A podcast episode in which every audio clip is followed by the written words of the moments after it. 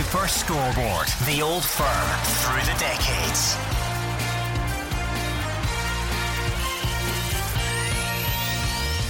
Some call it the greatest derby in the world. It is certainly the game that divides a country.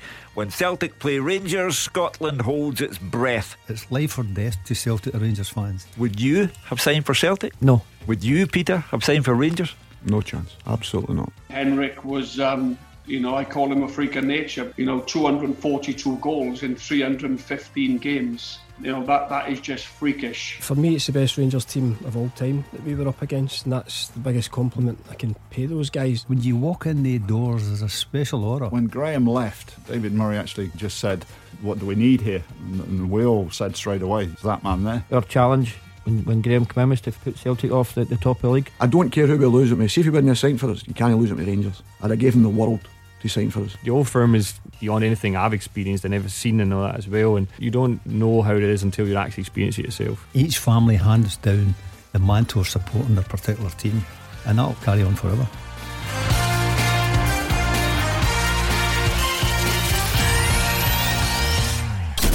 Super Scoreboard. The old firm through the decades. 0141 951 1025. It's time to talk football. It's Clyde One Super Scoreboard.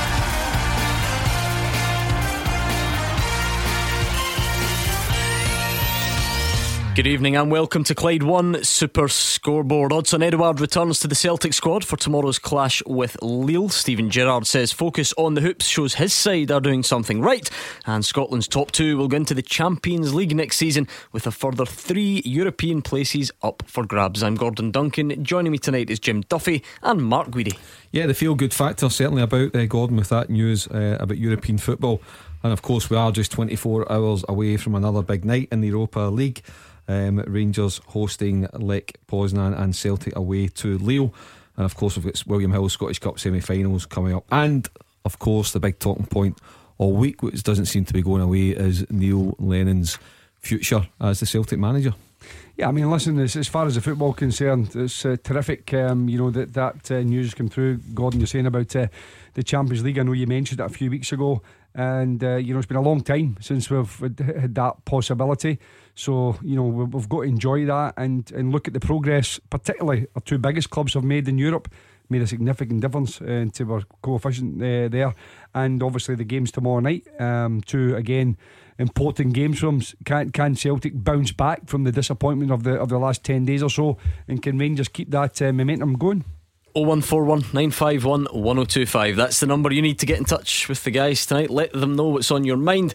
And you can tweet us as well at Clyde SSB. I suppose, Mark, we'll get to the, the ins and outs of, of the, the European places a bit later, but maybe a timely reminder of of the importance of everything because with all the madness that goes on in Glasgow at the moment about getting 10 and stopping 10 and that's the only thing that matters we don't really care about Europe that much you just can't really separate them because it, it's good for everyone it gives you that possibility which even the Europa League gets you far more money than winning the Scottish Premiership would. Now I know the, the, the prestige and the bragging rights of getting 10 or stopping 10, mm-hmm. but really for these clubs to, to properly build and properly go forward and, and maybe try and and get a lasting period of success over their rivals, they need the European money. They need to win these games tomorrow, for instance.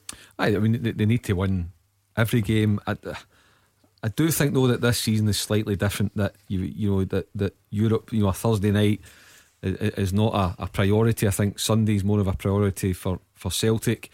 Sunday's well for Rangers in the league, being, being at Kilmarnock, which is going to be a really um, tough game. But I think what you what you want to avoid particularly just now for Celtic when you know it does seem to be a, a little bit fragile in, in, a number of areas within the club you want to avoid a spanking tomorrow night you know they just can't afford a 3 or 4 nil defeat so you want to go there do something even come away with a, with a point or, or dare I say it a victory um, to, to build the confidence again because clearly mm. it, it's just not ticking it's not clicking into place at the moment. And for Rangers at home to Lech Poznan on the back of another terrific result uh, last week away to Standard Liège and um, what a goal by by Kemar Roofe.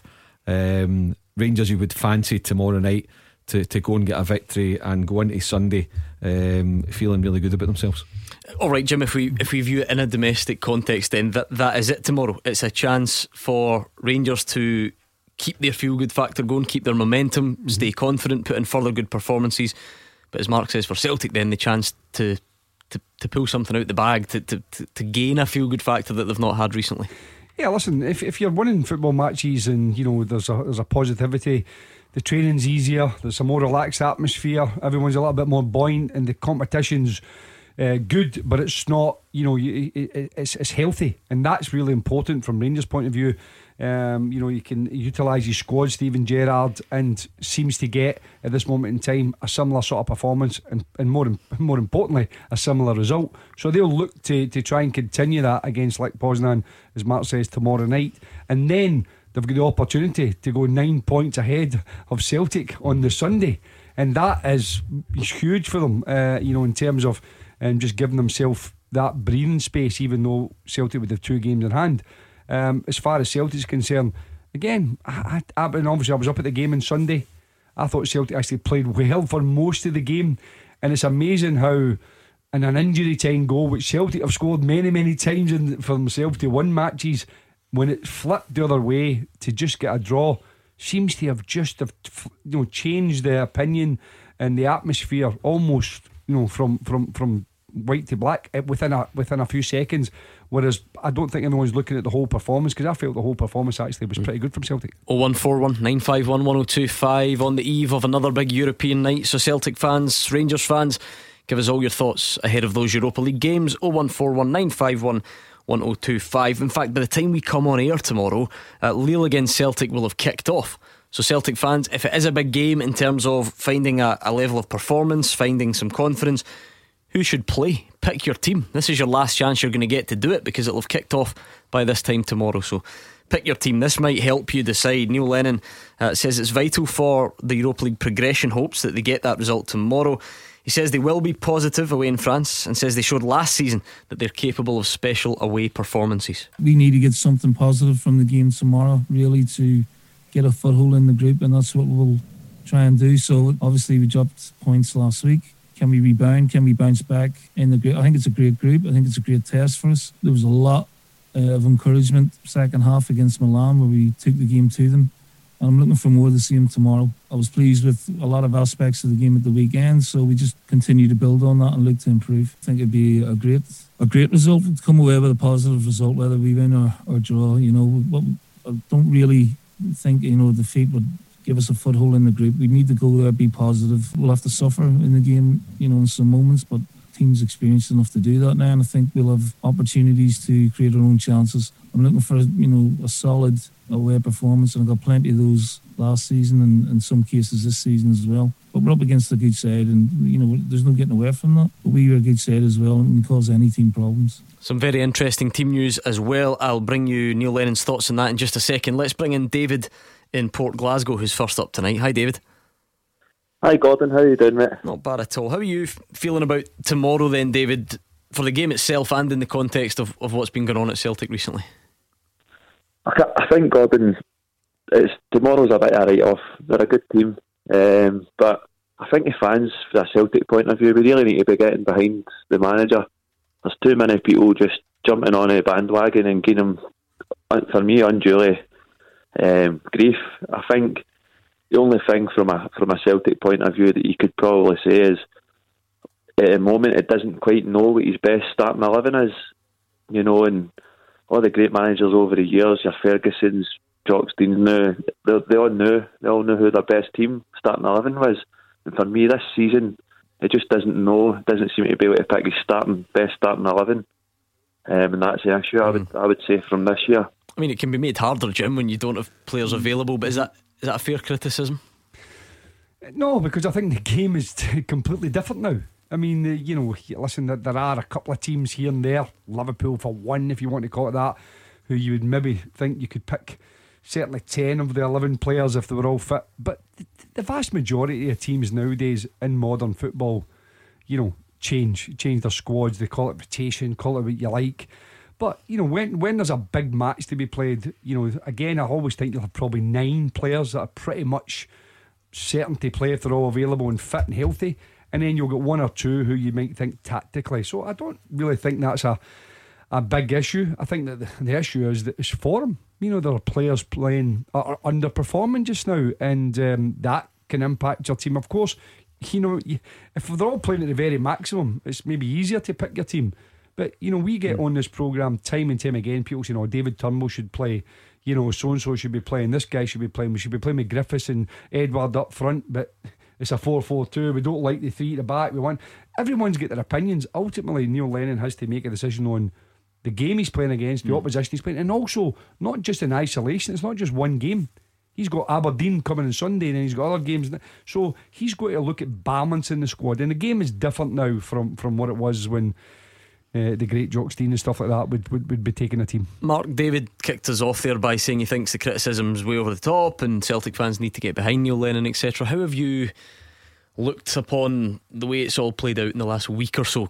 From results to Neil Lennon's comments to fan reaction, how how do you look upon it all? Well, it was, it was a real defence uh, of himself and, and, his players yesterday, and, and, and I think it's quite right. Brilliant media conference, you know, great copy and great sound bites, and uh, you know, it was good to see that from him because I, I think just looking at him on, on, on Sunday uh, in his interview um, after the game, he just looks a wee bit within himself. And I've said in the programme, I think last week, Gordon, and, and I've said it many times, and, and I'll say it again. I think he needs somebody like Johan Mjällby beside him, Johan Mjällby. And I'm not meaning that as a criticism of John Kennedy or Gordon Strachan, uh, Gavin, Gavin Strachan, rather. Um, but I think that, that somebody like Johan knows Neil Lennon, knows what makes him tick, knows what to say and when to say it. And it just almost strikes me as a wee bit of when a manager's never picked his own staff when you when you inherit Gary people. Parker was there with him the first yeah, time as well. yeah, I, I, would say more a, a, Johan Mjällby mm. type rather than a Gary Parker uh, type um, stuff. So that's something that I've said all along. I find that I find that strange. I think it looks as though he could be doing with somebody like that.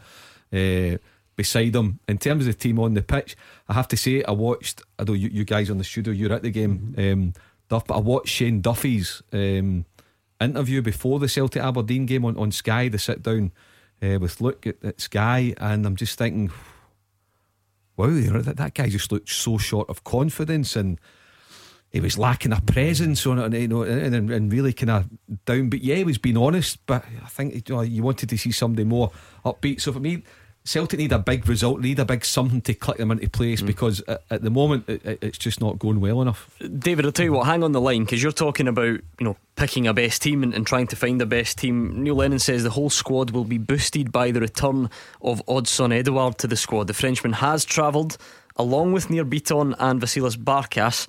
But Elhamed's been left at home. Lennon says it's now time for Edouard to get back up to top form after a frustrating period you know, Nir had it sort of pretty heavy in terms of how much it took out of him. Yeah, physically, he's getting there.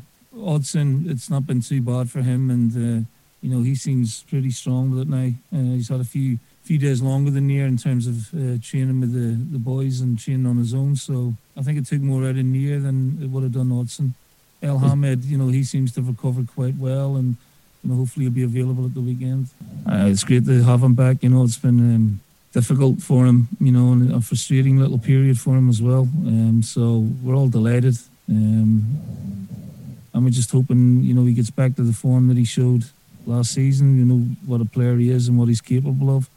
He hasn't really had the opportunity to play with some of the new guys, you know, the likes of Albian, you know, on a regular basis and, you know, get a partnership going or an understanding there. So, um, whilst he, you know, he may start or he may not start tomorrow, it's just great to have him back and and ready to play at some capacity.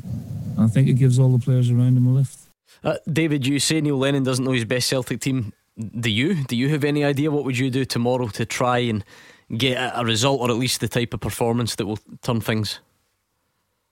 Uh, for me, Gordon, I would just go with a 4 4 2 every day of the week. Um, and I don't know about anybody else, but Leigh Griffiths has got to be in that starting lineup. Baby man's lethal.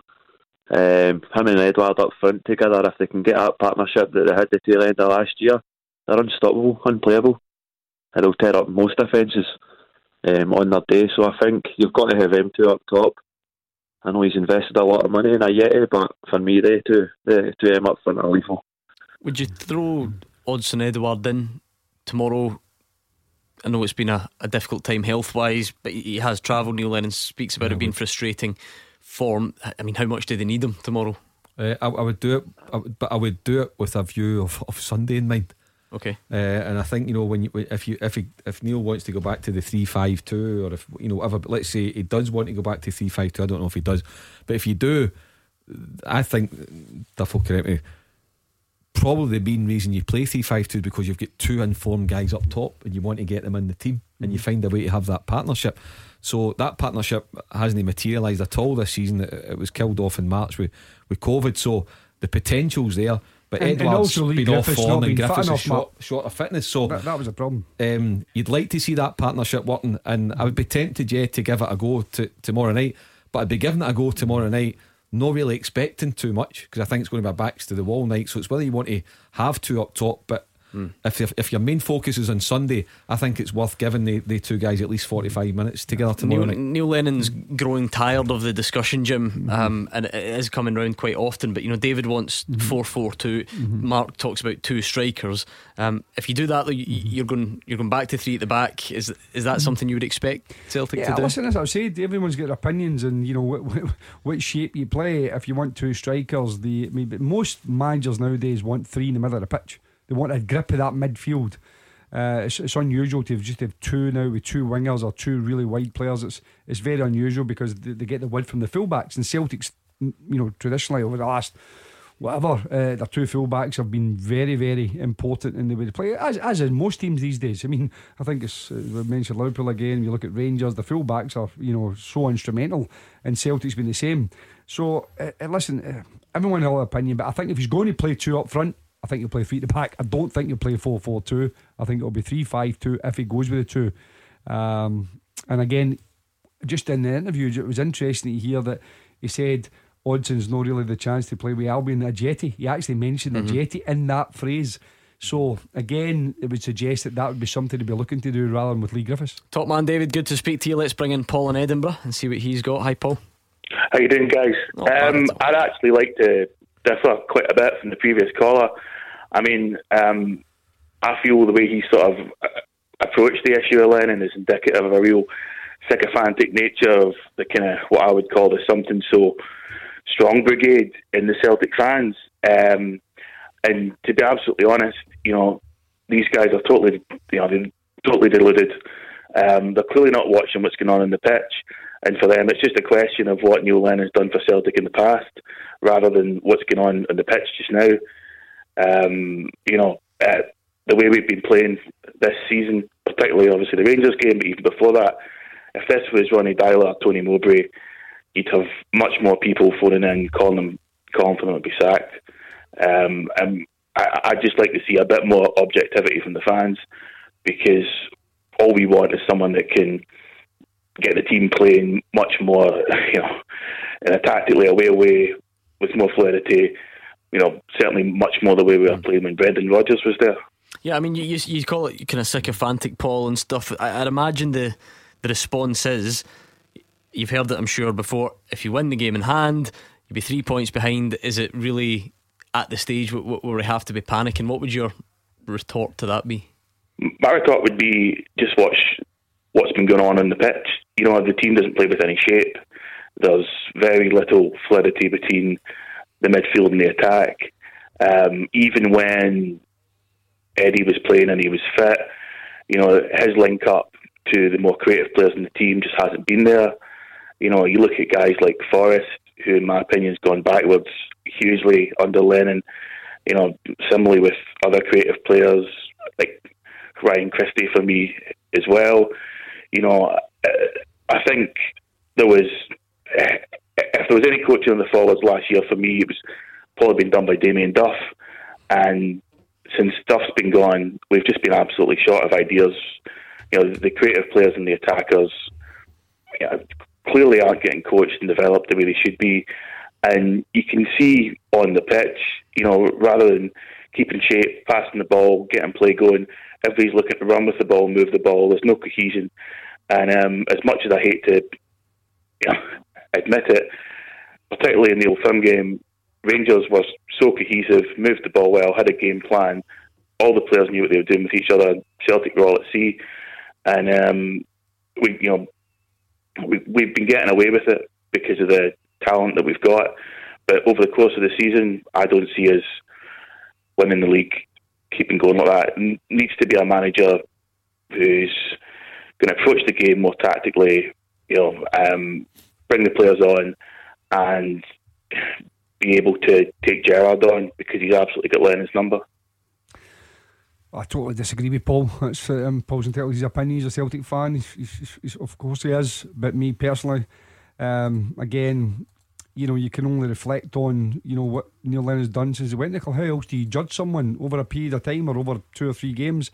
You've got to go over a period of time. He, he changed the formation last year. Talk about tactically, it completely transformed Celtic from the turn of the year to the, to the, the you know the, clo- the to the lockdown. Um, Celtic were 13 points ahead.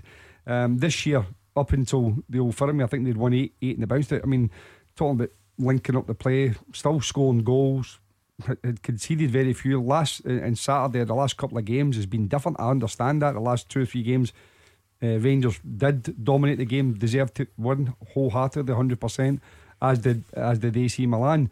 As I said, should have beaten Aberdeen, but Aberdeen at is not a gimme for anyone. Uh, it doesn't matter who the manager is. So I think it's it's totally unfair to say he's tactically naive that the, the, Flair players don't play. Ryan Christie was out for at least two weeks, as far as I remember, with the self isolation situation. Edouard was out self isolation uh, or COVID, sorry. Um, you know, and he also had injuries before that. Not There's seen been, Forrest, Forrest a has been injured. You know, there's been a number of, of issues which I think everybody has at this moment in time. And I'm not, listen, I'm not here to make it easy for Neil Lennon. He's, he's, he's come out yesterday, he's big enough and tough enough to stand up for himself. I'm just going on that the fact is, you've got to take a body of work and look at it. And I think if you look at Neil Lennon's body of work, it is in very good shape. Since he since he went back to Celtic to succeed Brendan Rodgers, he's had a chance to win four trophies. He's won the four of them. Mm. He's in a cup semi final on Sunday to take a step closer to try and make it five, a quadruple treble. He topped his Europa, Europa League last season. Downfall, of course, missing Champions League twice, losing to Rangers a couple of times. But you're right, Jim, it's about a body of work. But at the moment, there just appears to be a bit of a kind of let's batter Neil Lennon get on, and I think it is a bit unfair. Right, Paul, I want to give you the last say, but we're very late. Make it brief. I'm not here to batter the manager. Honestly, all I want is, is for Celtic to kick on. You know, I'd like them to consider a modern coach like Eddie Howe, maybe Graham Potter, somebody like that. You know, that would be a bit of a splash in the way Rodgers was, and it could kick us on for 10 in a row and beyond. Paul, we can agree to disagree. No problem with that. Hopefully, you'll give us a call back sometime. That was Paul in Edinburgh. We're going to hear from Steven Gerrard next. You are the voice of Scottish football. Call 0141 951 1025. Clyde One Super Scoreboard. Jim Duffy and Mark Guidi here with me, Gordon Duncan, looking ahead to big European games for Celtic and Rangers tomorrow. Let's hear from Steven Gerrard. Uh, he says he's happy for all the focus to be in Celtic at the moment because it means they are doing something right. Uh, Steven Gerrard, however, admitting he knows that things can change very quickly uh, when you're the manager in this city. I don't think you'd have to be a rocket scientist to work it out that um, you know whoever's in the best form, um, you seem to get a bit more peace uh, in terms of the scrutiny in the media uh, and the questions that are fired at you. Um, you know, you get a couple of indifferent results, and, and that certainly changes very, very quickly, and, and, the heat comes in a different direction. That's the way it is. Um, that's what myself and Neil, or myself and Brendan prior to Neil, have to live with. That's the job we're in. Uh, that's never going to change. I'm sure it's been the same for many, many years, and it will be in, in the future. Um, I accept that. It is what it is at the moment. Obviously, um, the team are doing well. Um, we need to keep continuing now, but it is what it is. 0141 951 1025 on the lines at Clyde SSB on Twitter as well. I think we've got Kesh on the line, and my computer screen's going uh, a little bit slow. Let's see if we can get him on the line uh, at the moment. Yes, we can. Kesh is in Newton Mearns. How's it going, Kesh? What's your point tonight? Hi there, guys. How you doing? Is all right? Good, thank you. thank you. What's on your mind? Yeah, well, basically, the first time I've, uh, I've called in, um, I listen to the programme all the time. Correct me if I'm wrong, but a while ago, did uh, Mark say that he felt as if Gerrard was creating something special around about Ibrox and with the team and the squad? Uh, I'm not sure. I think Yeah, he did think say he did. something Couple along ago. those lines. yeah yeah no, no, it was just it was a while ago, I think. Yeah, yeah, you're right. Uh, Mark, Mark, how you doing, buddy? You okay? Hi, Kesh. Yeah, well, basically, what I want to find out, do you think that's coming together now? Do you feel as if there is something special happening now? Yeah, I mean, so, something special for me, for Rangers, is, is to win the league. That's what something special is. And at the moment, um, and I said it last week uh, on the programme, I, I, would now have Rangers as favourites to win the title. And Steven Gerrard um, has the, I would say now he has a look of a title winning manager about him. Okay. Yeah, yeah. I, th- I, think a lot of the Rangers fans just now do appreciate what he's done. We've had a lot of heartache over the years. We've had to put with a lot of a lot of bad results and um, really gut wrenching feelings. You know when when we were getting beat five 0 at Parkhead, even five 0 at Ibrox, etc. Uh, but yeah, I, have got a funny feeling. Well, I've got I've got a feeling there that there is something special happening round about the squad and the team and the whole the whole good feel factor around about Ibrox. What what in particular is there is there one thing you can put your, your finger on, Kesh, or or do you only get to a situation like this because everything's starting to come together? And by the way, we accept there's still a long way to go, and Rangers need to win something. That all goes without saying. But what's the main kind of the main cause for confidence for you?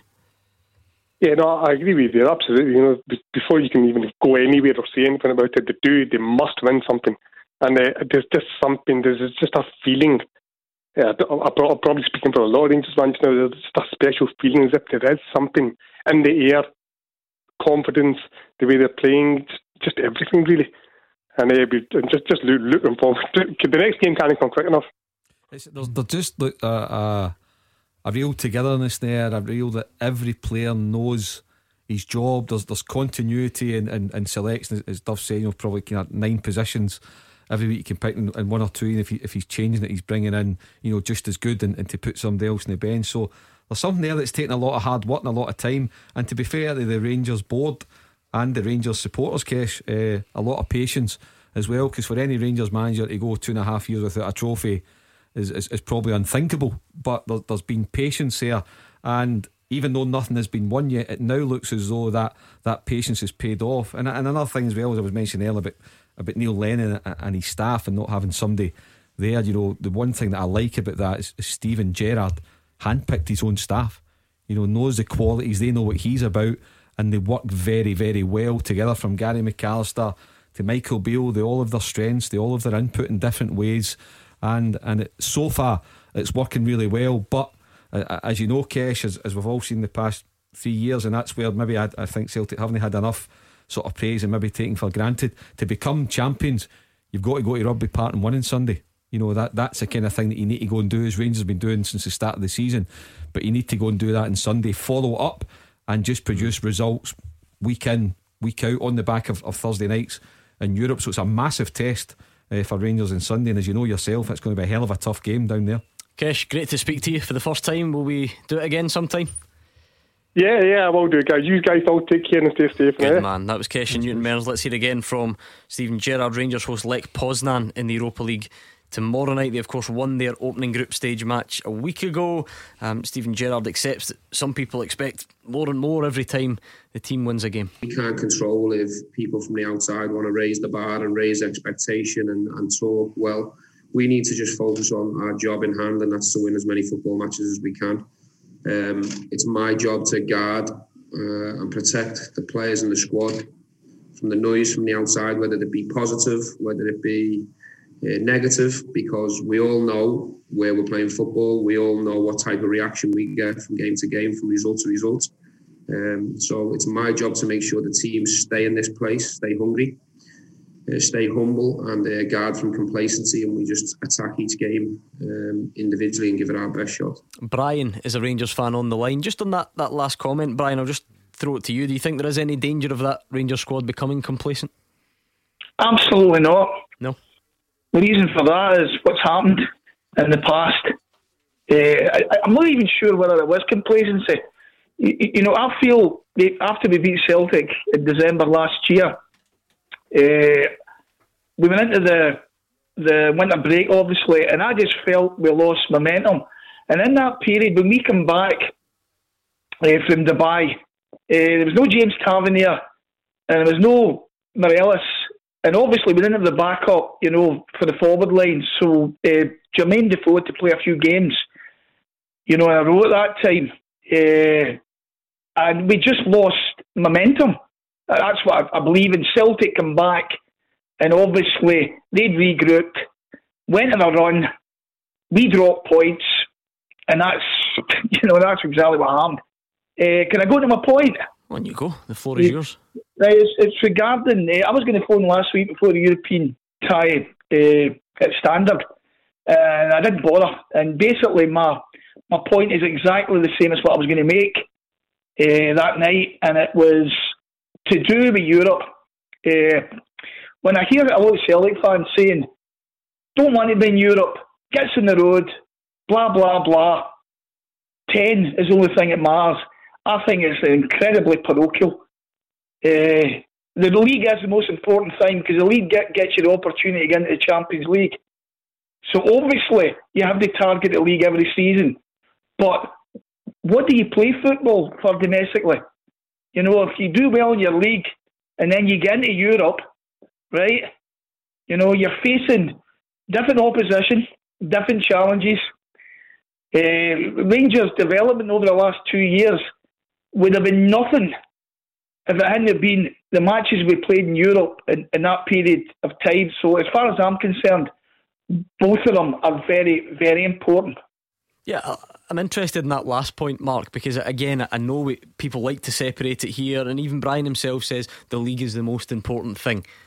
But haven't hasn't these European games been a really important part of Rangers' development? Do you not feel like they're performing yeah. so well domestically at the moment?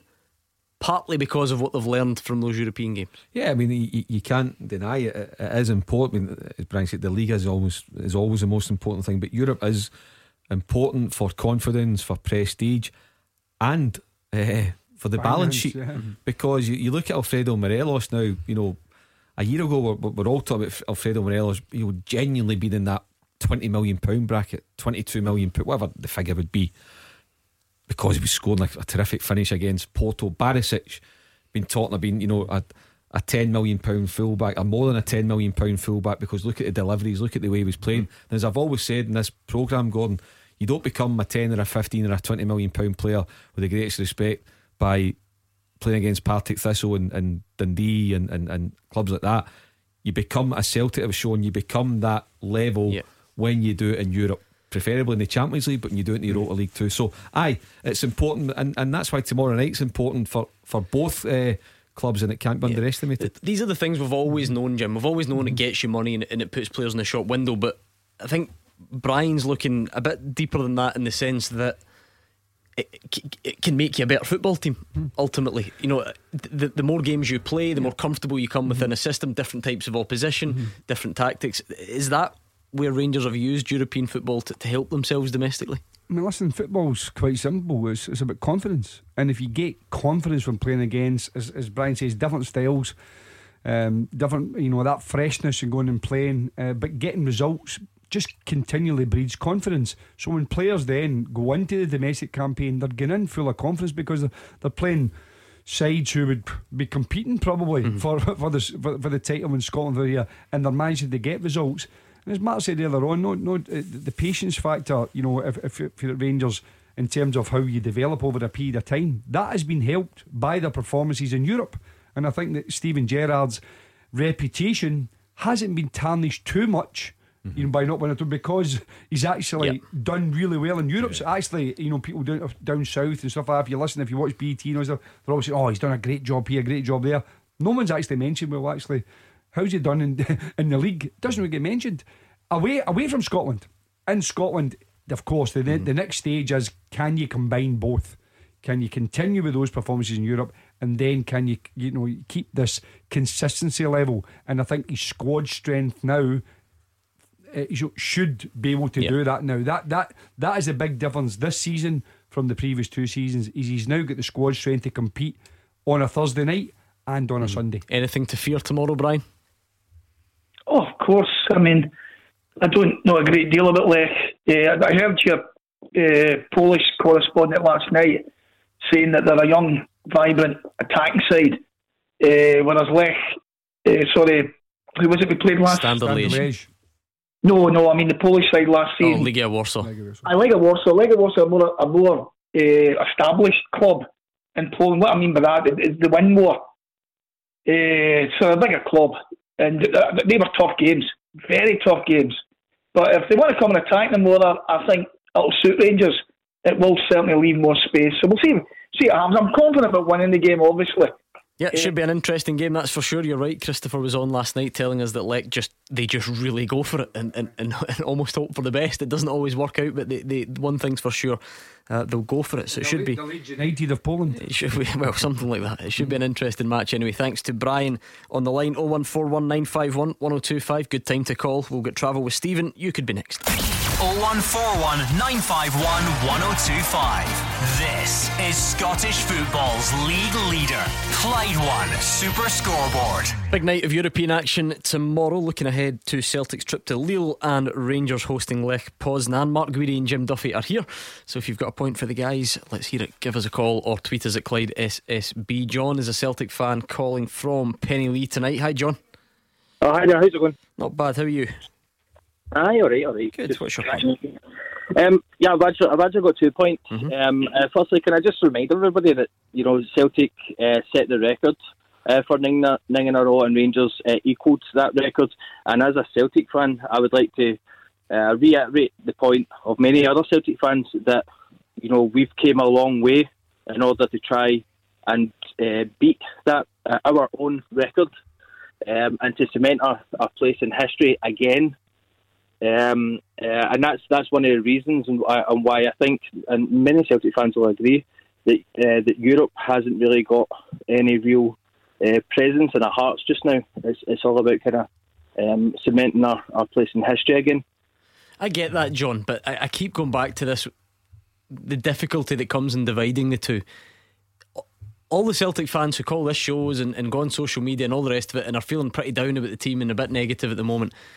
You think if Celtic were to lose 5 0 tomorrow, they'll say, ah, it's fine. Ah, well, you know, it's, it's, not, it's not about Europe. You just, you just can't do that in football. Yeah, but no war is no war is uh, one. Um, you know, have, having uh, succeeded in every battle, we, are going to lose battles, but the, the the the end product is to win the war. Is to win the ten in a row. The thing is, John well, went all yeah, Mel Gibson on me there, but yeah, I, I get the yeah. point. No, but listen, I, I, probably the, you know, other take the Rangers game aside, which is stands alone domestically. Probably the, the most criticism that Neil Lennon's had here is the Cluj game and the Ferencvaros game, both in Europe. You know, and these are the type of things that the results that, that you know sometimes you know, if you want to call it, stimulate that uh, or start start the, the the debate on you know whether there's been progress made with football clubs or not you know, let's we everybody knows uh, how how uh, important this season is. Um, you know, to to to Celtic in, in terms of trying to um, create history.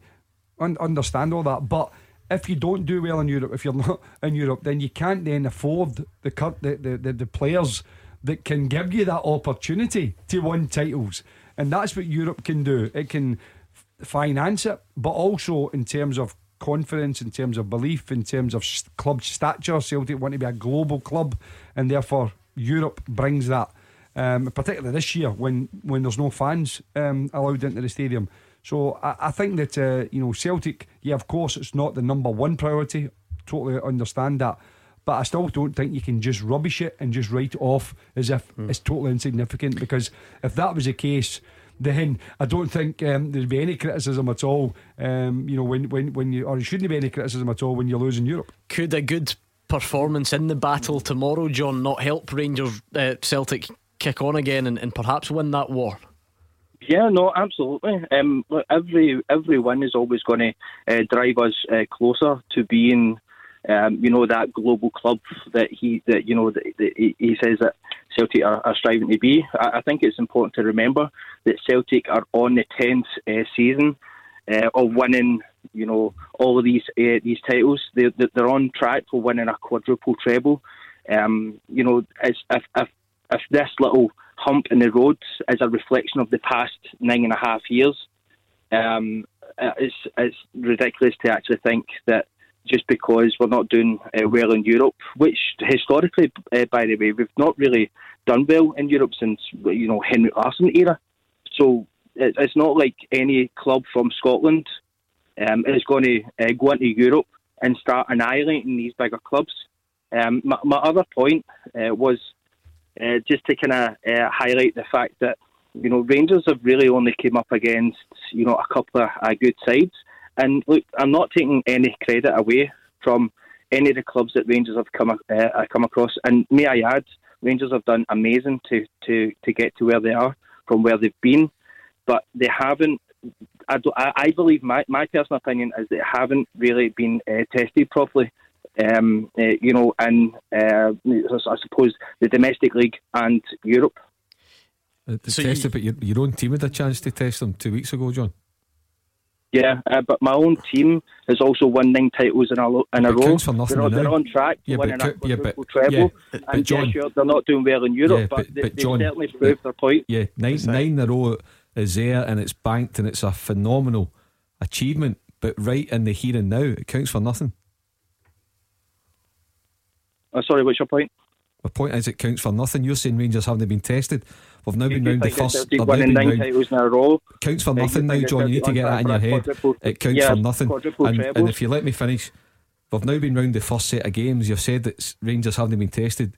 Your own team failed miserably to test Rangers ten days ago. Rangers are, are top of eight. And I'll tell you another thing getting games played this season could be crucial. And Rangers have a chance to, to bank points on Sunday. And bearing in mind what could happen this season, and if Celtic get a Scottish Cup final, they'll miss another round of fixtures on December weekend 19th and 20th. Bearing in mind the season could, could be called early, it's it's worth hmm. its weight in gold to have the games played and have the points in the bank because a precedent was set last season when the season was called early and prizes and relegation were handed out. John, I'm not pretending these are absolute elite European sides at the moment. Clearly, they're not, and that's why they're in the Europa League. However, are we seriously, are you seriously trying to, to tell us that Porto, Feyenoord, Villarreal, Galatasaray are not tests for Rangers? Um, look, those those are big names. I mean, if you go if you go back and you and you look at the history of these teams, you'll realise that there's some serious uh, contenders uh, in Europe. But have they been in, in form recently? Have you have, have you seen them um, in, in these major leagues? Uh, you know, stamping their authority. And I don't think they have. I think I think I think every team has a slump, and these teams are going through their slumps. Listen, I mean, I think you just focus on your own team, John, which is Celtic. I think uh, what Rangers have done, whether it be in Europe or anywhere else, is is, is for the, the Rangers fans to look at and decide. Um, you know where they think it's been outstanding performance. I think any team, including Celtic, if it, if it had results against these type of teams, I think would be rightfully mm. praising them and I mean, deservedly so. But it's all, but all about opinions, etc. Mm. But there becomes a point where you're being factually incorrect. Porto won the Portuguese league yeah, last season. Yeah. It, it, I don't know. Yeah, but the, the I fact is, make you believe still, that, still terrific. Listen, Scottish football, we're happy to beat anyone in Europe. Believe me, you know we can't we can't underestimate anyone. But from Celtic's point of view, John saying you're right. Historically, get nine in a row. They're looking to get the quadruple uh, treble coming up. Get an opportunity this week um, against Aberdeen. Um, and then if they, if they if they manage to overcome that hurdle in December, as Matt says a cup final, so there's still an awful lot there for Celtic to achieve uh, and write their name in history books. But uh, the reason why there's there's so much in you know interest in this year is the possibility of Celtic creating new history by getting ten in a row, or Rangers stopping that happening. And uh, that's the reason why it'll be intriguing right to the final whistle. I, I, I cannot see this, as Matt says, other than the fact is, you know, something else out with football uh, taking over. But if all the games are played, I can see this going right to the wire. It could be another helicopter Sunday. Thank you very much. That was John in Penilee on the line. Remember, it's 0141 951 1025 to phone. You can tweet us as well at Clyde SSB. John, hopefully, we'll speak to you soon. We'll check in on the battles and the wars somewhere down the line. I think that takes us up nicely to time for this. Beat the Pundit with the Scottish Sun. For the best football news and opinion online, the Scottish thescottishsun.co.uk slash football. Okay, bit of a breather for Beat the Pundit time. It's a good time of the night. You come on here, you answer more questions right than Jim or Mark, you get bragging rights, and you get a sign ball. It is that simple. If you fancy it tonight, it's always pretty popular, so be quick on the phones 0141 951 1025. You have to be relatively quick though, because the lines for Beat the Pundit close at 7 o'clock. Tackle the headlines. 0141 951 1025. Clyde One Super Scoreboard. Wednesday night's Clyde One Super Scoreboard. Mark Guidi and Jim Duffy are here. We're looking ahead to a big night of European action tomorrow. Celtic first up, five to six. They kick off away at Lille. So Celtic fans, by the time we come on air tomorrow, the game will already have kicked off. So this is the real pre-match discussion: who should play, who shouldn't play. There's been lots of players coming and going in the last couple of games. Odsonne Edouard has travelled. Who should play? Would you start him? Rangers fans, let's hear from you. We've got some good news. We've got some collective good news on the European front. I'll tell you all about that after we do the this. Beat the Pundit with the Scottish Sun. For the best football news and opinion online, thescottishsun.co.uk slash football. Beat the pundit time. I don't know if you caught last night's show, but it just shows you that it can truly happen to the best of them. Roger Hanna had what we call in the business a DL. Mm. I asked him which Scottish club had David Moyes made more than 100 appearances for, and with so much conviction, he said, Preston. All right. So Yeah, Scottish that's club. what happens when the when the pressure is on. Dunfermline or Hamilton? Dunfermline. Dunfermline. Uh, the pressure does funny things to people. Anyway, let's meet tonight's contestant. I'm sure no pressure. We'll get to Gary and you, Stevenson. How's it going, Gary? How you doing, my friend? I'm all well. Have you ever played before, Gary? Never been on before, mate. Love to hear it. First time for everything, right? I'll toss the coin, Gary. If it's heads, you take on Mark, and if it's tails, it's Jim Duffy. And it is heads. Mark Guidi up against Gary in New Stevenson. So let's give Mark Guidi something else to listen to. We'll turn his mic off as well. Gary, very simple 30 seconds. Answer as many questions as you can. If you don't know it, say pass quickly, and we'll move on to the next one, all right? No problem. Top man, Gary, 30 seconds on the clock, and your time starts now. Who scored Celtic's first goal against Aberdeen on Sunday? Callum McGregor. Claudio Caniggia played for which international side?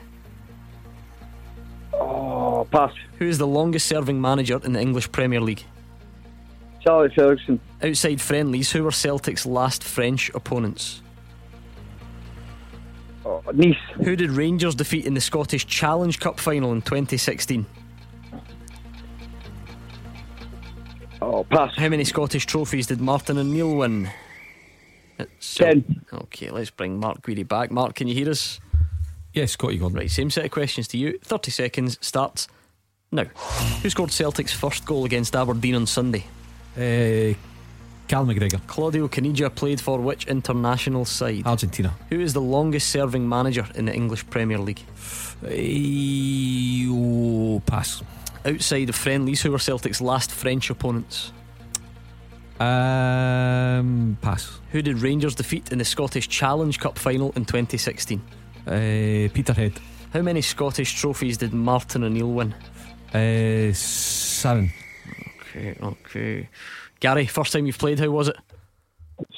Oh, it was tough, mate, under the pressure. It's tough when the pressure's on. That's I what can't believe I never answered the Rangers one, man. I can't believe. I That. know that's it. You'll not be well, I was going to say you'll not be able to show your face. Nobody is allowed to show their face at the games at the moment. But you, you, you know what I mean. It's a, it's a figure of speech. Uh, right, who scored Celtic's first goal against Aberdeen? You got that one, Gary. Uh, you were paying attention at the weekend. It was Callum McGregor one all. You both got it. Claudio Caniggia played for which international side? Gary, I thought you'd have got that one. Argentina. Oh, Two I one. get the Celtic one right, no the Rangers one. Two one to Mark Guidi. I'm going to get the pelter for her. Don't worry, I don't have a surname, Gary, so you might be able to slip through the net. Uh, the longest serving manager in the English Premier League. I I feel for Gary a bit here because maybe that could have been. What, he said Sir Alex. Obviously, we meant currently. Ah, So I've got a bit of sympathy, but Mark didn't get it either. It was Sean Dyche. Oh, God, yeah. He's Eight years. Next week, I think. Uh, yeah, so yeah. He's, he's he's approaching it. Um, Celtic's last French opponents. PSG. No, Rennes last season. Ah, yeah, in the Europa League. So it's only 2 1 to Mark at this stage, but I think this is the one you're kicking yourself at. Gary, who did Rangers beat in the Challenge Cup final in 2016? It was Peterhead. Obviously, a really memorable day. Uh, maybe one or two Sherberts too many, I don't know. Um, how many Scottish trophies did Martin O'Neill win? Seven. Three leagues, three Scottish Cups, one League Cup. So, Gary, you were right. It's tougher under the pressure. You got one on the board, so that's something, but unfortunately for you, Mark got four hard lines.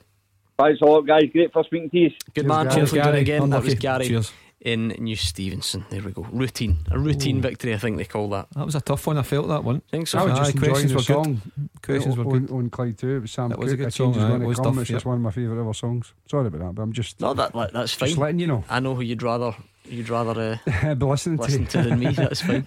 I don't mind that at all. 01419511025 and the phone's at Clyde SSB on Twitter. How often do we get the chance to deliver all round good news on the show? Not often, I think. Someone will someone will find a fault in this anyway. But let's try and stay positive. Scotland will now have two sides in the Champions League next season into the qualifying rounds. The winners of the Premiership are going to enter from the third qualifying round.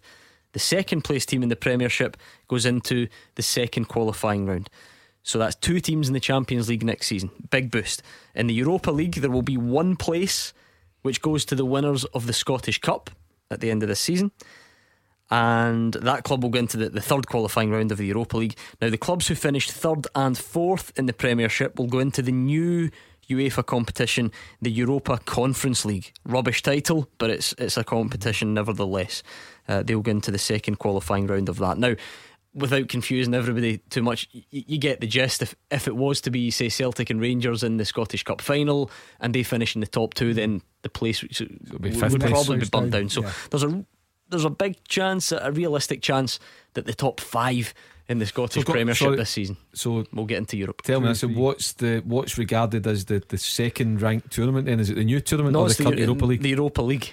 So third place would go into Europa League, and fourth and fifth would be, would be in the new Conference setup. Uh, well, no, that depends on the Scottish I, I, Cup. no, that's what I mean. If, if, if Celtic Rangers for first, second, and they I would of them wins imagine. I, I think Yeah. so. Now, don't quote me on that, but I, I would imagine that's the way it is. So the Scottish Cup winner goes into the Europa League.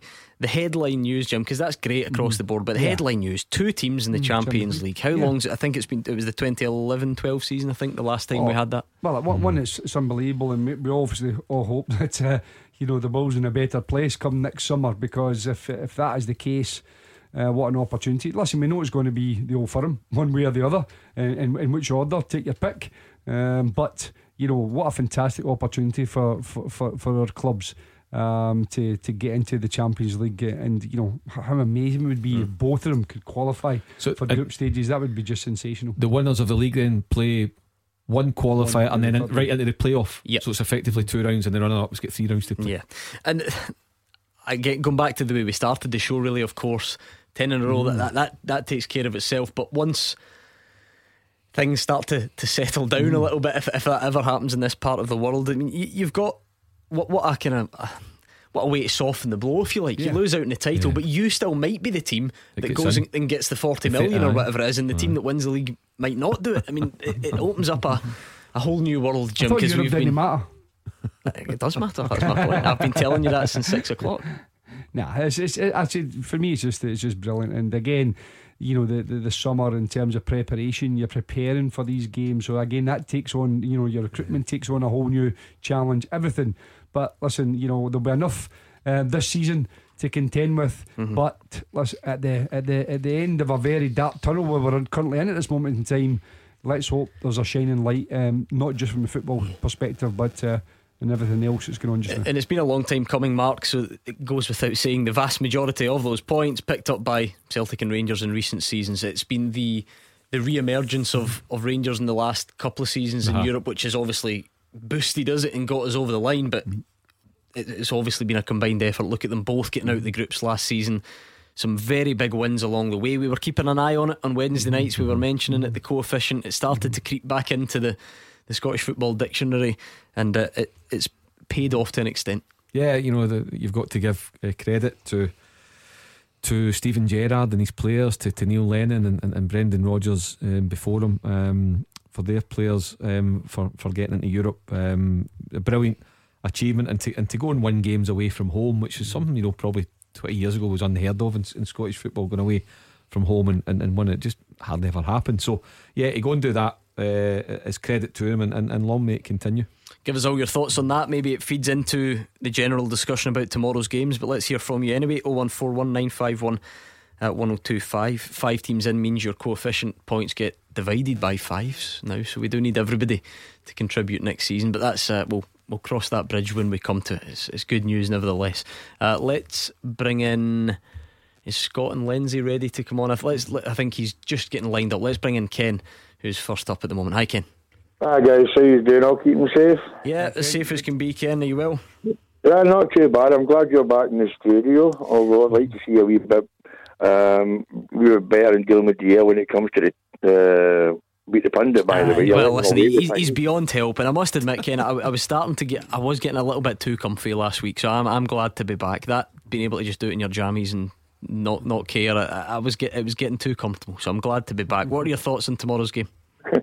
Well, I was thinking that for the game tomorrow, meaning of a four-four-two, right? With uh, Frimpong, Duffy, Ajer, and Taylor at the back, uh, with Brown, McGregor, uh, Christie, and oh, his name's uh, Taylor, and is near, near Beaton. No, no, near Beaton. Right. Uh, and midfield with, uh, preferably for me, Aya and um, Griffiths up front. A I don't Yeti. think- Ajeti. A Yeti, Ajeti, what's that? Aya? Aye, yeah. You never know. I might have, I assume you meant Ajeti. He goes up, the, he goes up, he goes up front. I hell of a lot. But Big Yeti, target, a, a Yeti and Christie. I mean, they're both, uh, they're, they're, they're, both fit enough to play. Edouard, I mean, he's had COVID. He's not played. I, I don't think you can. I don't think you can start him. I know you might have Sunday in your mind, but you shouldn't be thinking about Sunday. Just be thinking about this game, and you need to get points after what happened um, the other week in the in the Europa League. So I think that the strongest front would be at Yeti and uh, Griffiths. Griffiths up front. Sorry, my mind is just away with it right now. That's, that's absolutely never make it. forgivable. That's completely understandable. Um, I, I don't know, Mark, if if, the, if that personnel will do it. But is the goalkeeper fit? Gordon? Is it Scott yeah, Bain again? No, he, he travelled, um, but I'm sure Neil Lennon also referenced the fact that he's he does have a is a shoulder problem. I A think back? he said. Did he go and see a yeah, back at- At the weekend he did. I was just Yeah. I was looking through the comments from earlier.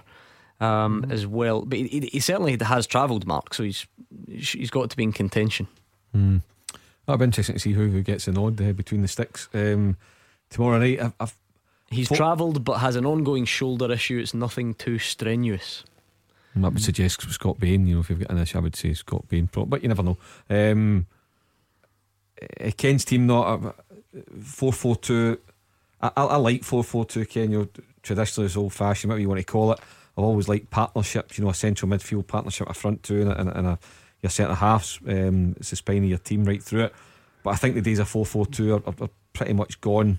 From what I think the best, if you're looking for two up top, is a is a three five two, or maybe even Edouard just slightly off, whether it's Ajeti or Grism- Griffiths, which makes it more of a, Four, a two, one three, one one. or, or whatever you know, just whatever way you, you want to play it, three five one one or whatever you want to call it. Um, but I, it would just be interesting to see that the lineup that Neil Lennon goes with um, tomorrow night.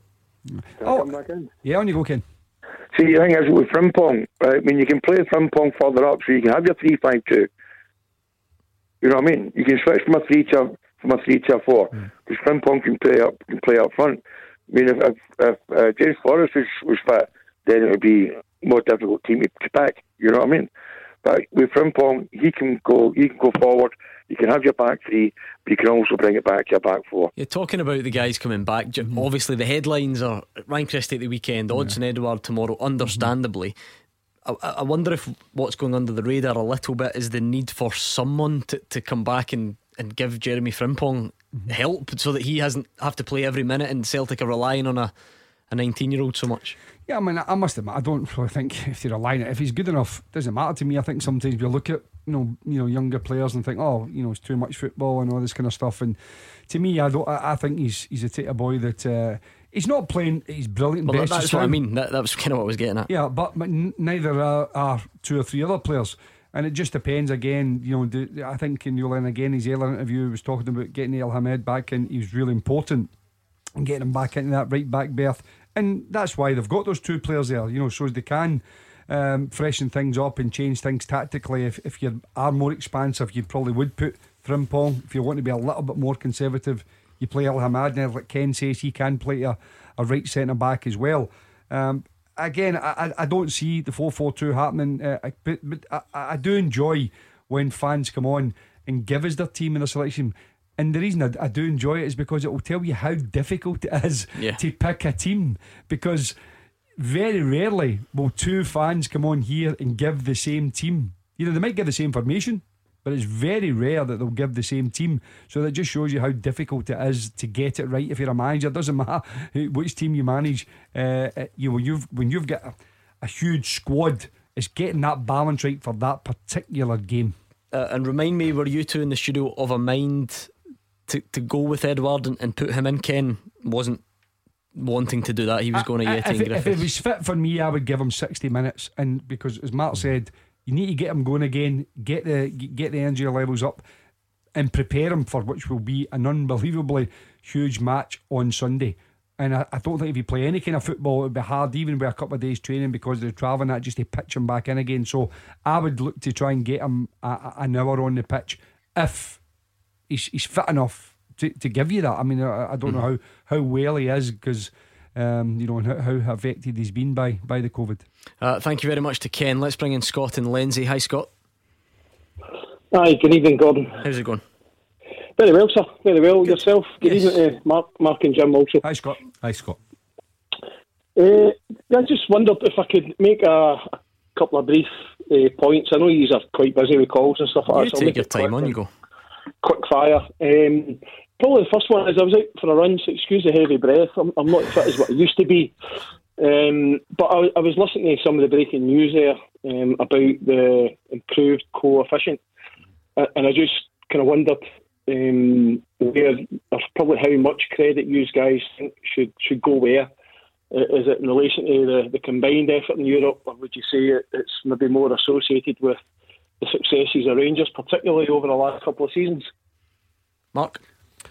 Hey, I mean, Rangers have certainly excelled um, in Europe. You know, the, the, the record's very, very good. I you know, Celtic. Uh, it, dep- it depends what, what are we going back to, like, for example, when, when Steven Gerrard started as, as, as Rangers manager. We going back to Well, that. How far back do you want to take it to, I to think judge the, this? the coefficient table would take the in the last the last few seasons. So uh, I, I know where Scott what Scott's getting at as a Rangers fan is that this is either all down hmm. to Rangers or give Rangers a lot of praise because they're the ones that have got us over the line, which which is true. But at the same, they both need to do it. It's, it's that simple. For the points total that we've got, they both need to be winning games in Europe, and that's that's what's happened. It's, Yeah, I mean, look, I- think if you, you've got to say it's been a terrific effort by by both clubs. But if you're wanting to look at, you know, Rangers from from where they've been to, to what they've achieved in the past couple of seasons under a new manager, etc., etc. You could say, well, you I- could say the best way of phrasing it might be, in the last couple of seasons, Rangers have made the difference. Yeah. but but rather than saying they are to thank solely for it, I think Well, would be wrong. Celtic have, have- have made it into the Champions League, you know, on a, on a, a few occasions.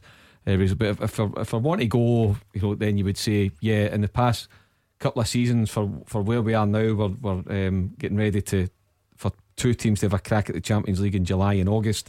Then I would say, if you really wanted, then I would say it's 55 45 in favour of, of Rangers, if that's what you're, I mean, there, you're there, looking there will be an official number of coefficient points. I think I'm looking at the coefficient table at the moment um, on the on, on UEFA's coefficient Twitter. It does have Rangers down as as Scotland's best team, Yeah. if you Mhm. like. But incidentally, it's got Tottenham down as England's best team, so that must be this season only. Yeah, Europa League. Um, that must be this Last year, season. I think, as well. Um, th- that that's just But the it's just, you know what? It's it's celebrating a joint effort. It's great for Scottish football. The fact that you know that's one thing that, that we can all agree on and all come together on is that you just want to see our teams winning as many games as they can, so that we get to a situation that we're now in. Yeah, that, it's all about timing, Scott, is it not? It's Rangers' um, vast improvement over the last couple of seasons that have helped us get over the line. But I I think you have to say foundations for that were, were put in place by Celtic beforehand and a combined effort last season. Because I know Rangers did better, but Celtic still got out the groups, didn't they? Yeah, they did. They did. I'm just uh, again. I just wondered what the statistics and maybe the pattern of them have been over the last five years by comparison to the last two, because I'm sure there's probably rapid improvement Oh, as Rangers have absolutely. been more successful over the, the couple of campaigns that they've been successful in. I don't think there's any doubt. The la- like, I mean, last last campaign was the, the difference maker. That's when we really started to climb. Remember, it was Thursday nights. They were both winning. They were both drawing. We were getting. It was it was Lazio and it was Porto and it was Feyenoord and Rennes and all Celtic the rest of it. the group with two games to go, Um, they? and Yeah. and that's what's got us over the line at the moment. If you're interested in that sort of thing, we sit in twelfth place, Mm-hmm. uh, I think, in the coefficient table. Um, so you- you're kind of keeping an eye out for the countries round about us. You're looking at um, the the Ukrainian sides, the Turkish sides. If you keep an eye on these things in the Champions League, you kind of want them to get beat tonight. That's the way to look at it. It's, it's a way of it's a way of adding a bit of an incentive to games that you might otherwise not have cared about. So Dynamo Kiev, for instance, there, um, we're all anti Dynamo Kiev tonight. John. There you go. Things what- things you never thought we'd see. The Scott, you you're looking. Do you think it's important at this moment in time for Rangers to continue this form against uh, Lech Poznan, or do you think, listen, you would sacrifice uh, a defeat tomorrow night, provided No. you have a top class performance and result against Kilmarnock at the weekend? Absolutely not. It has to be both. So it does. I think as a club, if you want to be successful at all, you can't pick and choose where your successes lie. It has to be 100% success in any campaign or any competition you play in, for sure. Yeah, okay, thank you very much. That was Scott in Lindsay. Uh, hopefully, you're getting your breath back now, Scott. We've all been there. It's uh, ca- carrying a bit of lockdown weight. That, can happen to the best of us. Scott and Lindsay, thank you very much. I've got a good. I think we've outdone ourselves in the full time teaser tonight. Aye. I just think it's going to be right up your street. It can't be as tough as last night. No, it's not as hard as that. That was but horrendous. it- it's it's different, and I like it. We'll give you the question next. Taking your calls on Scottish football. 0141 951 1025. This is Clyde One Super Scoreboard. It's time for Jim Duffy and Mark Guidi to put their heads together and answer your trivia questions that have been sent in. It's the full time teaser, and that's the address you need to send them in full time at Clyde1.com. We've had some brilliant questions recently. I must say, your imagination out there never fails to amaze me. This one's been sent in by John. Thank you again to John. It's such a good question. I've, I've kind of chopped it, I've given you. Half of it, if Oh, you right. like, because you couldn't handle the full thing. You'd be here until Christmas, right? uh, so John says, No Christmas this year. starting starting with Tommy Burns and Graeme Souness. Name the first signing made by them and the following four managers at Celtic and Rangers. So I'll elaborate. right. So we're looking essentially, we're looking for the first signing made by Souness, Smith, Advocat, McLeish, and Le Guen. Burns, Jansen, Venglos, Barnes, O'Neill. Right, okay. Five from each. But starting with Souness up to Le Guen, starting with Burns up to O'Neill. Okay, uh, well, I think Graeme Souness was Colin West. Yes, from Watford in 86. Well done. done. Yeah. Tommy Burns. I think, uh, Walter Andy Goram. Yes, well done. From Hibs in 91. I don't know why I feel like the Rangers ones are a little bit easier, just looking at the names and, and who the managers were, and you might be able to piece it, was together. Celtic, Tommy Burns, Wim Jansen. Venglos, Barnes, and O'Neill. It depends when he was officially announced, but it was, I I don't think uh, Arthur Numan for Rangers for Advocat. Yes, he's on a roll. No Celtic ones yet. No. The Celtic ones are harder, I think. Yeah, I, I don't know why. Just not not quite as easy to piece together. Tommy Burns. Va- Di For no, well, it doesn't matter. It's for none of them. No. Cadete. Nope. Van Hooijdonk. Nope. So we're going John- back. Remember, John- ninety four. John Hughes. No. What about Martin O'Neill's? That's the easiest of these, for sure. Uh, Neil Martin O'Neill's Nope. first signing, I, th- I think. Well, it's between two. Given them Chris both. Sutton. Yes. I was, I was either thinking Chris Sutton or Joos Valgaeren. Okay, we'll leave it Chris there Sutton, because you've yeah. actually made pretty good headway. So the question, bit confusing, but it's easy once you hear the answers floating in. Starting with Tommy Burns and Graeme Souness, name the first signing made by each of them, and then the following four managers at Celtic and Rangers. So from Souness through to Le Guen and Burns through to O'Neill. I'm taking you a little bit further back uh, on this one. Uh, let's hear, shall we, for the first time, I think, uh, from Rangers. New signing Bongani Zungu. He says he's ready to play in the Europa League clash with Lech Poznan if needed. He's joined on loan from Amiens, finally taking part in his first training session two weeks um, after he's been in quarantine for two weeks. He says though he has been training at home since flying over to Glasgow. Seeing how the team plays and the quality that is in the team is, is it's very exciting for me. And uh, for me, you know, um, my qualities, you know, I'm good on the ball, and I can be very aggressive. Uh, you know, a little bit aggressive when we when we don't have the ball. And uh, when we spoke with the manager, he made it clear on what he wants me to do and how he wants me to get on um, when he gives me an opportunity. So. So those are the the, the, the, two skills that I would say I bring uh, to to the game. The training session went well. You know, it felt great to be to, to get out of the house and um, touch the ball with my teammates. And um, yeah, I feel good uh, physically. I feel very good and confident. And uh, um, ho- uh, if the manager, you know, uh, decides to give me a chance to to to play, I I feel very good and ready. Sean's a Rangers fan in Gartham. Look, Sean, Bongani Zungu, that probably would be a surprise if he was pitched in tomorrow. But what would your Rangers team look like? Um, see, to be honest, I would play Roofe up front, um, Ryan Kent in left, um, probably midfield. I think it will be if if a Rebo's, Rebo. Yep. And to be honest, I'm not the best at naming not the full team, but Oh, you don't have to I do the full team. That's fine. But I would definitely play Roofe um, tomorrow. So Roofe, Roofe is that is that the main one for you? You'd start Roofe up front. I, I would I would keep my I would put Morelos uh, on the bench tomorrow, and then maybe bring him on in the last thirty minutes. It's an interesting one because Jermaine Defoe comes in and scores that goal at, at, at the weekend mark. What a finish it was! Um, but he's not in the the, The the Euro- European Europa squad. squad, yeah. Steven Gerrard very clear today about you know giving him a plan and managing his body and, and injuries and all the rest of it at his age. So the Rangers go back to Morelos, who has been playing a, a new role within the team, a different role, or or is it time for Kemar Roofe after what he did in Europe last week? Uh, I think if if, if Kemar Roofe is, is ready to start in the game, and, and I don't see why he shouldn't be, then yeah, I, would- go with Kemar Roofe. I mean, I, I don't. I'm not saying Morelos has play, has been playing badly. He's not been playing badly, but I thought I don't think he's been particularly effective. Um, so yeah, I, I, at the moment I would go with Kemar Roofe. I mean, the roles changed a little bit, Jim, Yeah. because Rangers are better all round, so they're not relying on that that folk. But even even allowing for that, I think e- even the, the, the, the biggest Rangers fans would concede that Morelos has just not quite looked himself recently. Does that mean Roofe comes in? Yeah, I mean, but Steven Gerrard said, you know, a couple of weeks ago that he's going to just, you know, bed him in. Uh, so whether he's ready, he's had another week of training, and you would like to think that again. I- I'm not 100 percent sure of what injury he had, but you know, I wouldn't ever imagine he'd be too keen to maybe play him on the plastic pitch at uh, uh, Kilmarnock at the weekend. So you might think this is the chance to play him, um, or whether he sticks with Jermaine Defoe.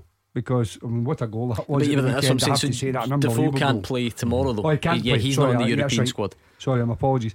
So yeah, I mean, I think that um, Roofe or will, will start if um, if he's available, and Morelos will be, be held back for the weekend. Mhm. I mean, he was also full of praise for for Ianis Hagi today. Actually, in the in the, the press conference, saying you know, he's, he's in a good place. He's really settled. Um, Good options, Gordon. That's the bottom line. There's great options now, and um, you know I wouldn't be surprised if it, if he's just got a, a, slight eye on Sunday in terms of how he goes about it and, and starts tomorrow night. But um, you know, you're, look, you're looking there as you mentioned, Hagi and Arfield. You can actually mm. leave Defoe out the squad. Mm. They're Just first class probably options. needs a little bit more game time Yeah. as well. Was injured for a long time, Aye. so probably needs some more game But time. by the way, on, on that, because everybody's been talking about Kemar Roofe mm. the past week, what a finish it was for Jermaine Defoe. That's what I'm saying. If it was, was it Tavernier's ball? Was it Yeah, Arfield? Tav- Tavernier, I mean, yeah. a, a brilliant ball, but for a, for a finish like that was So absolutely outstanding. wasn't it? It Aye, was I mean, it really was. overshadowed because it wasn't even the best Rangers goal last week. That- is last that week, what you're telling Aye, us? It was it was incredible brilliant, a great finish. Um, Sean, how how confident are you going into these European games now? Well, we see the way Rangers play. Rangers play um, good football in Europe. I think they play the best football uh, under Gerrard. I think uh, I'm saying it a hundred times. I think Rangers play the best football in Europe. I think in the league, a lot of praise. some, no, in the league sometimes we can hub a wee afterwards, but in Europe. There's not many teams with um, even Portland or the or the big teams. See if next season we go into the Champions League. I think a few Champions League teams might be uh, a wee bit worried about Rangers in Europe. I think Rangers could even beat the likes of Barcelona on. Well, uh, I mean, Barcelona are not playing at their best, but I tell you what, if, if, if Rangers get to that level and they could play, they could play uh, Barcelona, that was something that would certainly, uh, you know, excite people. But they've got to get the Champions League first before they do that, uh, Sean. So, listen, at this moment in time, Rangers are playing very well, and they want to keep that going. It's all about consistency, uh, but consistency isn't a month or two months; it's eight months.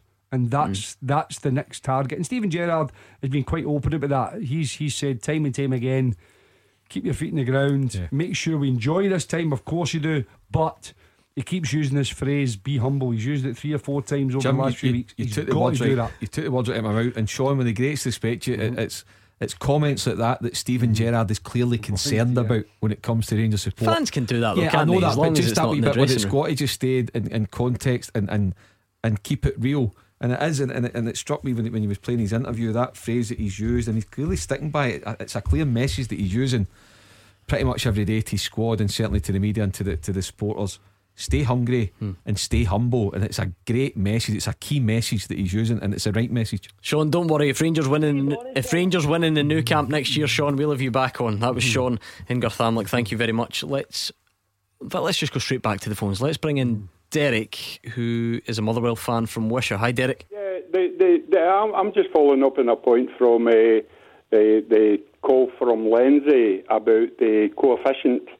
I, I, I think the, the point that was missed or, or, or is missing from it is the incentive for clubs, the likes of Aberdeen, Hibernian, Kilmarnock, Motherwell, for, for the opportunity to get into the Premier uh, sporting event, the Champions League. And rather than say, you know, we, we, we just expect Rangers and Celtic to do it, the, the, the incentive's there for all the, the clubs now in Scotland to think there's two out of 12 can go there now. And I, and I don't think that that was mentioned. No, I mean, I think. Well, uh, Derek, tell me then, as a Motherwell fan, whether it's you or Aberdeen or Hibs, how realistic is the possibility of of splitting Celtic and Rangers, Rangers and Celtic this season? I know it's, I know it's, I know it can be done, but uh, looking at the table at the moment, looking at the squads, looking at the form, is that realistic this season? I, I think the answer is no, uh, in the respect of the, uh, any of them being split. But it gives them an incentive. That's they they've got an incentive that Rangers and Celtic don't have. Rangers and, and Celtic expect to be there. The the the Hib- the, the Hibs, Aberdeen, Kilmarnocks, and the Motherwell don't expect to be there. But if there's two positions up for it, hmm. it gives them a, an opportunity. Yeah, well, the five the five places overall is certainly an incentive, hmm. as we mentioned.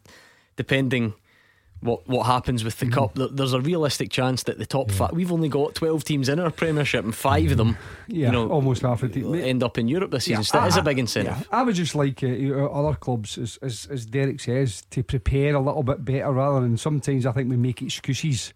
You know, you know, in the past, or other clubs, whether it's Scandinavian clubs or they're up to speed, and there always seems to be a reason, you know, why we haven't had more success in the earlier rounds for our other clubs. And I think that um, you know preparation, as I said to you, recruitment, all these things have to be done. If the players have to come in earlier, then they have to come in earlier. But you know we have to get up to speed somewhere along the line. I mean, you know, and get games under our belt shows we're ready. But you're right, uh, and, and and Derek's you know point, general point is that a huge incentive for everyone. I mean, listen, there's probably only one or two clubs in Scottish football in the Premier League. I'm talking about this. It might fit. Well, we, we actually wouldn't really have a realistic chance. Everyone else have a realistic chance of getting into Europe. You know, what I mean, it's, it's so- because of the, So many, numbers. yeah. ar- arithmetically, it's, it's a great chance. I mean, Derek's own team, Motherwell, Mark, they had the the Glentoran win, the Coleraine win. It we, we want more, but it's better than we've done in the past, where some of mm-hmm. our smaller teams have, have been knocked out straight away. So at least there was a couple of victories in there, you know, some more coefficient points. and Yeah, A- it was Aberdeen have never quite made it to the group And stages. I mean, but, they but get Derek's by a- Sporting Lisbon one Yeah, but that's what I'm saying. was- They've had a few good results. They've had a few victories over the past three or four years without you know losing to Burnley as well. If it's a tough, mm. tough games at the at the final hurdle, and that is the next you know challenge for your Aberdeens and your Motherwells and you know whoever else it may be, is to try and get into the group stages. But but it's really difficult to do that. Right, I know it's early, Derek. I know it's we're not even out of October yet, but your own team, Motherwell, could, could they could they make a charge for say the top five this season? Other clubs to, to separate Rangers and Celtic. That's all I'm making. And and that was that didn't come across. Scott Filenzi made a wonderful point about the coefficient, but the other teams were missed out. Well, again, I think it goes without saying, Mark, that it's an incentive for the five. If if people think that this is a, a realistic chance, a realistic incentive to. Do, do you need any more incentive to go and split Listen, Celtic I- or Rangers? Listen, It- De- it's just- Derek's got his point, but I, I, personally speaking, if, I, if you're a manager of any of these clubs at the start of the season, I don't think you say, by the way, if we finish in the first two next year, we win the Champions League, and the players think, yeah, let's go for it. You've got to be realistic. It's not going to happen. Thank you very much. That was Derek in Wishaw. Um, let's check this teaser. It's a good one. I like it I like it. This is a really good teaser, So, Gordon. starting with Tommy Burns and Graham Souness, name the first mm. signings made by them and then the following four managers at Celtic and Rangers. So, for instance, Souness, Smith, Advocat, McLeish, Le Guen, mm-hmm. Burns, Jansen, Venglos, Barnes, O'Neill. Who mm-hmm. were their first signings? You've got uh, Colin West for Souness, Goram for Walter Smith, Numan for Advocat, and on the Celtic side, you've only got Sutton for Martin It's- O'Neill. It's Phil O'Donnell. For Celtic Tommy Burns. Yes, well done. Great shout. But do you know what? I, I would. I'm going to be per per, per nicotine. I don't. I don't think we've got the time. Query that one, mm. and it's your it's your pal Tosh. Uh, or no, Morton Vilke- no. Morten Wieghorst. If you check the books, Lou Macari freed Charlie Nicholas and Packie Bonner, and Tommy Burns re-signed them. First week he took over. Yeah, I think that's pedantic. You're right. Mm-hmm. But I'm just, I'm just I'm just putting it out there. So they were Celtic players and they moved No, to they, Celtic. They, they, they were free. Ah, come on, but it's fine. They were free because we're going to. Tommy was signing to them for Kilmarnock, then he got the job. and that's- brought, that's- brought them but back. see, I'm just saying because I I thought know. it might have been a trick. I know, and I'm I just saying that I make the rules when I stand on this side of the we'll table. Go with, we'll go, but the, the, but John might. The, the, Phil anyway. O'Donnell. Uh, Wim Jansen, let me try. Stéphane Mahé. No. Uh, A couple of these Celtic ones are tough, I must say. uh, it's not Jonathan Gould. Alan Stubbs. No. No, he was um, Joseph Venglos. I'll try Vidar Riseth. Yes, what a shout that is. Vidar Riseth. We'll get the rest next. Number one for football in Glasgow and the West. 0141 951 1025. Clyde One Super Scoreboard. We're on the home straight on tonight's Clyde One Super Scoreboard. Jim Duffy and Mark Guidi are here. They're uh, doing pretty well, I must say. At this teaser, I knew this one would be right up their street. I was I picked it very carefully for them tonight. Thanks to John for sending it in, though, and just your nightly reminder that the address you need if you want to hear your question used is full time at Clyde1.com. So we're starting tonight with Tommy Burns and Graeme Souness. Can you name the first signings made by them and then the following four managers at Celtic and Rangers? Now, it's easier once you hear the example. So, we're essentially looking for the first ever player signed by Tommy Burns, Wim Jansen, Joseph Venglos, John Barnes, and Martin O'Neill for Celtic, and Graeme Souness, Walter Smith, Dick Advocat, Alex McLeish, and Paul Le Guen at Rangers. You're doing pretty well. So far, you've got Martin O'Neill, Chris Sutton. You get Joseph Venglos' first signing was Vidar Riseth. Tommy Burns was Phil O'Donnell. Uh, on to Rangers, you got Dick Advocat's was Arthur Numan, Walter Smith's was Andy Goram, and Graeme Souness's was Colin West. Right. I've got Wim Jansen's. Go for it. And Duff was involved. Darren Jackson Duff. from Hibs. How were you involved? Do you, do you sell them? It, yeah, I was a Oh, manager of. Hibs at the time. There you go. I think it was 1.25 million actually. I, I, I remember at the time thinking I should get a pat in the back for this, and I got absolutely slaughtered up a Hibs fans for it. I thought you were going to say I, I- I thought you were going to say I deserve a cut of this, and I no, thought no, we were no. going to Just thinking, oh, a problem God, on our hands. that kind of money for a player at that time. And Dan was listening, was a terrific player, um, but as I say, 23 year ago. I think I think he was 29, came up for 30 or something like that. And I thought, Well, oh, Rangers no stuffing about him as well. yeah, but I thought time, that was yeah. really good business. But no, anyway, got, got pelters for it. There you go. don't, Um, sell, don't sell the fans' favourite. That's the secret of any management. Good tip. Any more from you? John John Barnes is the goalie again for one Rush- to Duff's Russian former goalie? clubs. Dmitri Kharine. That could be the. I think that's the best shout of the lot so far. Well and done. Do you, know, do you know what reminds me of Dmitri Kharine? Because Celtic went to Oslo in pre season that summer with John Barnes, and the Sunday newspapers were giving Dmitri Kharine for his first ever sit down. You know, uh, Was he good value? He was outstanding. Was he? Value. Oh, so much better. And I can't repeat one of the words that he used in the interview, but he, he wasn't, uh, rightly or wrongly, he wasn't overly complimentary at all of the whole pre season um, set up and, Oh. and voiced his. Uh, Opinions much to the to the delight of the Sunday news because yeah. with a back page and a and uh, and a spread uh, instantly and it was always on and I remember too it was on that trip that Paul Lawrie won the, the Open Oh, the Open. at yeah. Carnoustie and uh, 99. uh, Ken Dalglish wa- was there because I remember he gave the, the Daily guys up because he likes his golf speaking about his pride in a, it's winning a, ah. seeing a Scotsman winning the, the Open See, Yeah. you never know where this There teaser will lead you right. So essentially, between now and the end of the show, you're looking for Oh, Alex McLeish. McLeish's first Rangers signing and Paul Le Guen's. I must admit, Paul Le Guen's. I don't know. I don't. I don't think we'll so, ever so I'm get it. thinking Li- Libor Sionko Nah, Jeremy nah, Clement nah, no nah, nah. I mean, you're you're on the right road. I just feel I don't know Sebo. about this one because I'm trying to think if he was actually signed as like a sort of youth. Pro, you know, prospect. I just feel this one genuinely you'll never get it. But what's the initials in No, well, Oh, plenty of time. Uh, but you'll get Alex McLeish's if you think about it. Was it, wasn't Well, see- Gavin Rae, was it? I like in December I'll tell you 2001. what, There was I'll no gi- window, was gi- there? Give you some Um, more time because we've got, got a wee bit left. Let's bring in John, who's in Cambuslang tonight. Finishes off in style, John.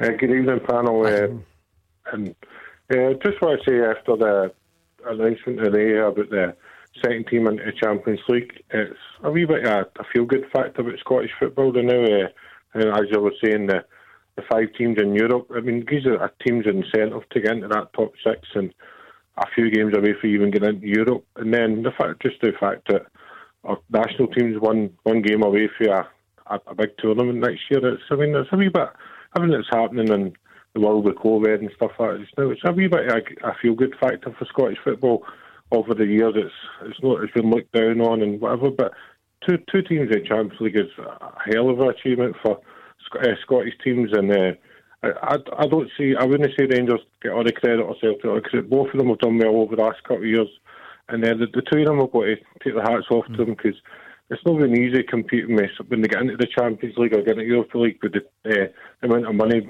some of the teams spending there. So it's, it's got to be it's got admirable that they've got that just now, and it's been the first time like ten years since we've had like two teams going for the champ into the Champions League, and I still remember when the my, my team Rangers or some of my friends are Celtic fans. And you'd be sitting waiting for the draw, and you're like, "Who did you get? Who did you get?" And if, you, if we got the two teams in the Champions League, it'd be absolutely phenomenal for Scottish football. Uh, I wonder what the panel think. Ah, I tell you what, what a note to end it on. A bit of rare positivity. Oh, Yeah. you know, we're used to fighting with each other and arguing. And where did John come from? I love that. Jo- John's a ray right. of light. Five teams in Europe. Scotland are one game away from a Euros mark. He's right. I like that. Yeah, I like let's his hope- let's hope- positivity. Let's hope, the Euros take place next summer. Um, Don't you start. yeah, no, actually, John, I, I remember it as well. You know, the, the, covering the games and and going away to uh, work and following uh, Rangers and Celtic in Europe. Um, yeah, it'd be brilliant because you're right. There's such a buzz, you know, and, and as one of the callers mentioned earlier, I think it was Sean. You know, Rangers beating Barcelona. I think, and you've got you know. Rangers played against Barcelona uh, when, when when Walter was the the manager. Um, you know, 10, 11 years, 12, 11, 12 years ago. Um, so I it'd be great, you know, to, to have both um, in the Champions League and, and you know have uh, you know a Motherwell or an Aberdeen or Hibs or two or three of them in a Europa League section or whatever the tournament's going to be called. Then yeah, it would be first class. And the absolute icing on the cake would be for Scotland to beat Serbia next month for sure on, on November the twelfth. Yeah, I mean, Jim, just to, to look at all the all the incentives, all the, the possibilities. John brings in, I mean, what, what we're all dealing with at the moment. You know, and, and football's in a in a difficult place. It might actually add a, a different spin to, to to trying to get to the top six because usually. The, the notion or the, the incentive to finish top six is an extra game against Celtic Yeah, Rangers yeah, and, you might crowds. yeah, and, and crowds and all the rest of it. Now I know we've got pay per view models, but we might not even have crowds Mm. in by then. Yeah. And yeah, and, and John's bang on. If I wonder if if you're a, even a St Johnstone, a Livingston, a St Mirren, a, whoever, in fact, everyone, if you can sneak into that top six, Yeah. it's you against everyone else round about you. Yeah. And fifth will be enough to get you Oh, into a- Europe. absolutely. You know, that's what I said earlier on. I mean, Or the could vast, be, sorry. vast majority of the clubs will believe that they can get there. Um, you know, yeah, everyone can look and see the favourites, and at this moment in time, Hibernian are doing great, and obviously Aberdeen are on good run, and all these things. But you know, th- that's what competition's about.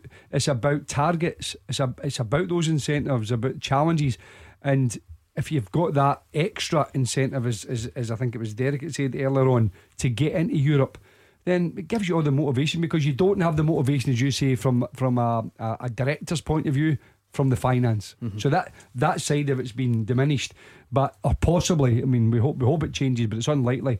But to get that possibility of European football um, will definitely uh, be the be, be, be it's, it's, a, it's definitely a bonus. Um, for, for every other club in Scottish football, no doubt about that. Yeah, I mean Matthew has reminded me on Twitter. I think I think earlier when I was talking about the last time we had the two spots, I think I said 11 12 season. It's actually 12 13. I had 2012 in my mind. And Matthew quite rightly says, Surely you're aware because the last time we had two berths uh, was when Motherwell were in the Champions League qualifiers. And it is absolutely true. Panathinaikos away. Um, I remember still being at uni at the time, uh, working part time in a call centre, and that feeling, ah, well, I need to go. I need to go because it's never going to happen again. And sure enough, it's never happened again. Uh, it's funny that that was a pretty, it was a pretty safe, a pretty safe prediction. Um, but I only had say, say I don't know one one day's holiday left or something like that, and ended up paying an absolute fortune to, to go just for one night, one night to go and come back. But you do it all over again, don't you? That's Yeah, listen, you, you're, you're still, still there. It's, uh, you know that you're grudging it by any stretch of imagination because you're still talking about it now. Exactly. Memories that last a lifetime. John, I love your positivity. You've finished us on a brilliant note. Thank you so much. That was John Thanks, and John. Cambuslang. Right, quickly on the teaser. Alex Uh, McLeish's Big first Alec. signing. S- I think you should get it. Nah, I think you should get this one. Is that Thomas simple? Buffel. Nope. Eh, I'll tell you the club. J- J- Jerome Mikel Bonissel. Arteta. What do you want, club or nationality? Oh, nationality. I think. Spanish. Mikel Nacho Arteta. Novo? no. Mikel Nacho. Arteta. Oh, oh Mikel Mikel Arteta, Arteta. I did say that. Now, Milo Lorimer has got the Paul Le Guen one, but oh. I just You need to give me the. right. It was from Chelsea, but again, I- I'm sure he was signed as a sort of youngster. He didn't. He certainly didn't feature much, and I don't know. I I think it was a while before he then even made a debut or anything like that. I'll give you his initials. Really tough, like I say. Right, You've got the rest though. Right. DF. Oh. You know what? I, I, I, Milo's got it. yeah, I know. Do you know what? I know. I know who. It's not. It's not Daniel, is it? Nope. It's um. Nah. Can't think What's of his first name? Dean. Dean Furman. Dean Furman. Furman. Yeah, well Mark. done. We got there in the end. Thank you to Mark and Jim. A really busy show tonight. Thanks for all your calls and tweets. We're back tomorrow. Big night of European action. Two men for the big occasion Mark Wilson and Gordon Dalziel. We'll see you at six. Callum Gallagher is up next.